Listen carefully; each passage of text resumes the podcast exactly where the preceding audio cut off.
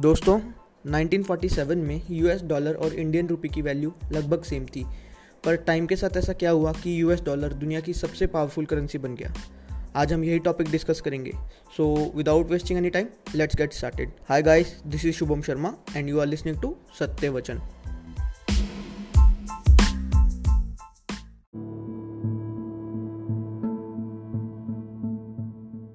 so guys US dollar की सबसे powerful currency बनने की शुरुआत होती है वर्ल्ड वॉर टू से। अब हुआ क्या कि सारी दुनिया वर्ल्ड वॉर टू में बिज़ी थी। यूरोपियन कंट्रीज़ को ये पता था कि हमारी इकॉनमी की बैंड बजने वाली है क्योंकि वॉर भी यूरोपियन टफ पर ही हो रहा था एलाइज और एक्सिस पावर के बीच में। तो एलाइज लीडर्स ने सोचा कि हम अपना गोल्ड अमेरिका को दे देते हैं और बदले में यूएस डॉलर्स ले लेते हैं, क्योंकि अमेरिका एक अलग कॉन्टिनेंट में था, इसलिए वो वॉर के आफ्टर इफ़ेक्ट से सेफ़ था।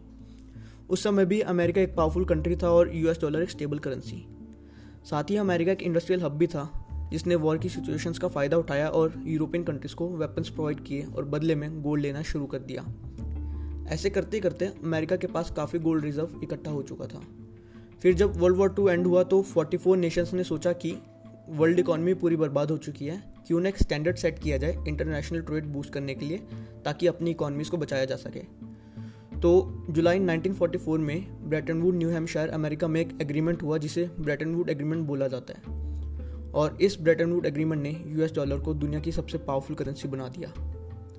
अब इस एग्रीमेंट के अकॉर्डिंग हुआ क्या कि जो 44 नेशंस ब्रेटन वुड आए थे, वो अपना गोल्ड अमेरिका को डिपॉजिट कर सकते थे और बदले में यूएस डॉलर्स ले सकते थे। और वो यूएस डॉलर एक्सेप्टेबल होंगे बाकी नेशंस में। आसान शब्दों में कंट्रीज़ की करेंसी यूएस डॉलर से लिंक थी और यूएस डॉलर गोल्ड से। और बोला गया कि कंट्रीज़ अपना गोल्ड वापस भी ले सकती हैं यूएस डॉलर्स अमेरिका को वापस लौटाकर इस एग्रीमेंट के साथ ही वर्ल्ड बैंक और आईएमएफ की भी इमरजेंस हुई। तो सारी कंट्रीज़ ने अपने फॉरेन रिज़र्व में यूएस डॉलर्स इकट्ठे करने शुरू कर दिए और डॉलर की डिमांड धीरे धीरे बढ़ने लगी।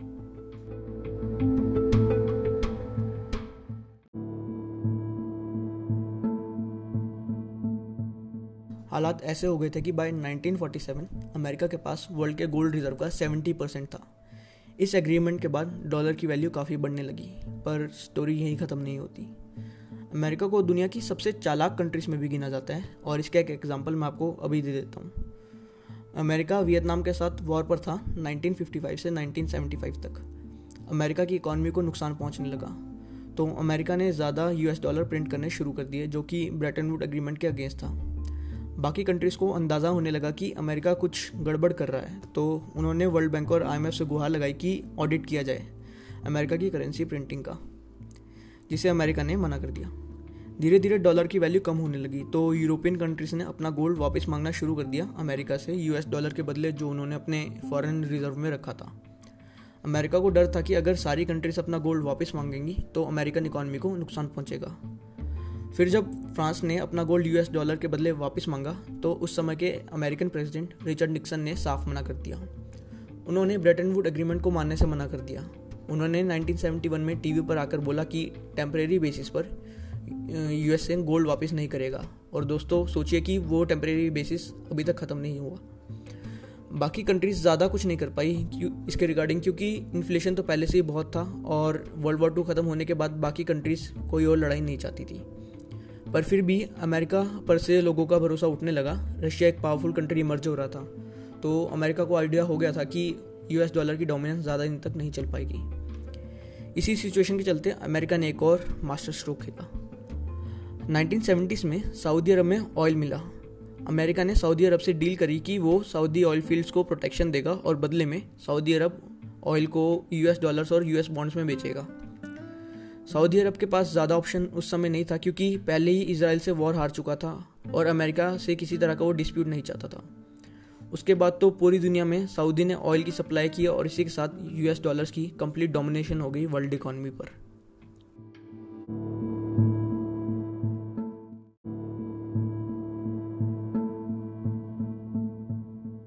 दोस्तों, अगर आपको रीसेंट नंबर्स बताऊँ तो 90 परसेंट ऑफ़ फॉरेक्स ट्रेडिंग में यूएस डॉलर इन्वॉल्व है। वर्ल्ड की 40 परसेंट डेट यूएस डॉलर्स में इशू होती है। आईएमएफ के according 61 percent of world currency reserves dollars में है। आप ये सोचिए कि किस हद तक डोमिनेशन है यूएस डॉलर की वर्ल्ड इकोनॉमी पर और अमेरिका ने क्या कुछ नहीं किया यूएस डॉलर को इस लेवल तक पहुँचाने में। साम दाम दंड भेद अमेरिका ने सब ट्राई किया तो जाकर यूएस डॉलर इतनी पावरफुल करेंसी बनाए। सो so, दोस्तों इस पॉडकास्ट में बस इतना ही। आई होप आप लोगों को ये पॉडकास्ट अच्छा लगा होगा। और समझ में आया होगा रीज़न यूएस डॉलर की वर्ल्ड डोमिनेशन का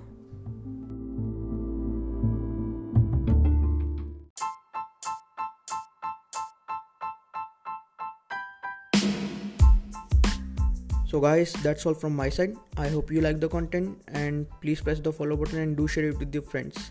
This is Shubham Sharma signing off, and you were listening to Satyavachan.